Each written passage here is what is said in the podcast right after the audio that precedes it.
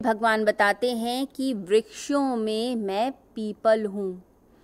भगवान अनेक एग्ज़ाम्पल से समझाते हैं कि कहाँ कहाँ पर मैं हूँ।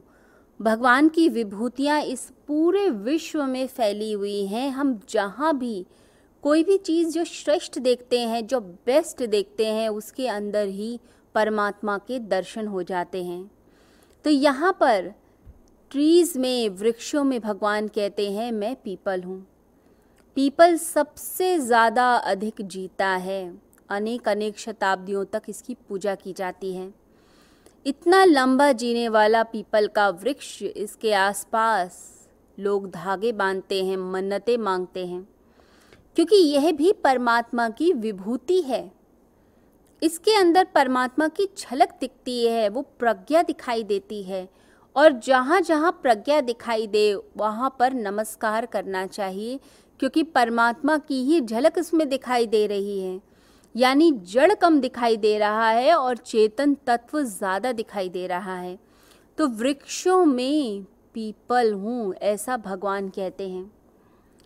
हम देखते हैं उपनिषदों में, गीता में, वहाँ पर संसार वृक्ष के बारे में बताया जाता है।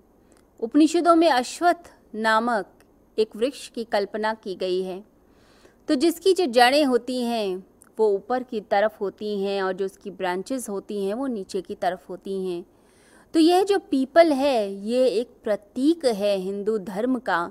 पीपल को माना जाता है कि इसके अंदर से जो प्राण वायु निकलती है, जो ऑक्सीजन निकलती है और जो अब साइंटिफिकली प्रूफ भी हो चुका है कि वो हर समय दिन हो या रात ऑक्सीजन की मात्रा ज़्यादा, प्राण वायु ज़्यादा तो इसके नीचे बैठकर लोग साधना करते हैं, तपश्चर्या करते हैं, इसकी पूजा करते हैं। तो वृक्षों में भी यह उच्च श्रेणी का है, यानी कि बेस्ट है।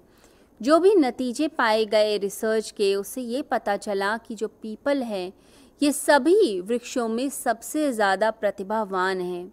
तो जहाँ जहाँ पर प्रतिभा है जहाँ जहाँ पर प्रज्ञा है उसी को ही नमस्कार है, क्योंकि उसके अंदर देवता वाला गुण प्रकट हो गया। उसके अंदर एक टैलेंट एक प्रतिभा, एक तेज उत्पन्न हुआ, एक ओज उत्पन्न हो गया। तो यहाँ जब भगवान कहते हैं कि वृक्षों में पीपल हूँ तो भगवान ये बताना चाहते हैं कि इस प्रकृति में तुम कुछ भी देख लो। तुम वृक्षों में देख लो, फूलों के अंदर देख लो तुम नदियों में देख लो, तुम घोड़ों में देख लो। मैं हर जगह तुम्हें एग्ज़ाम्पल देके बताना चाहता हूँ कि तुम मुझे कहाँ कहाँ देख सकते हो।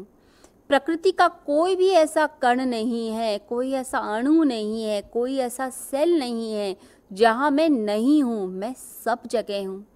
ये चैप्टर टेन जो है, ये आपके मन की सारी भ्रांतियों को तोड़कर रख देता है। जो ये सोचते हैं कि सिर्फ़ मनुष्यों के अंदर ही चेतना है, बाकी किसी के अंदर नहीं। तो भगवान श्री कृष्ण ये बताना चाहते हैं